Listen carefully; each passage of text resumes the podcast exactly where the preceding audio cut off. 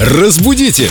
Далее! Цыган встал на цыпочки и сказал цыпленку цып-цып. Доброе утро, Юля. А не циц он сказал разве? Цыц, по-моему, он сказал. По-моему, а может циц. быть, ну и циц он тоже мог сказать. Но мы молчим. Расскажите, пожалуйста, это же все с буквой «ы» пишется. Это все пишется с буквой «ы», и все понятно и логично, кроме слова «цыган». Вот все эти «цып», «цыкать» и так далее – это слова, которые имеют междометные корни, и поэтому в них осталось «ы». Такие восклицания, да? Да, Циц! Звукоподражание. да.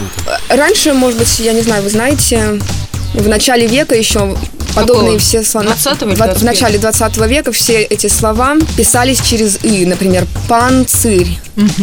цирюльник. И в 56 году прошла реформа, и повально букву «ы» заменили на «и». И вот остались эти междометные корни, и остался цыган неприкаянный. Так они неприкаянные ходят без прописок. Да, но цыган, я думаю, остался потому, что имеет слово такую традицию богатую, культурную, историческую, литературную, сразу нас на Пушкина отсылает.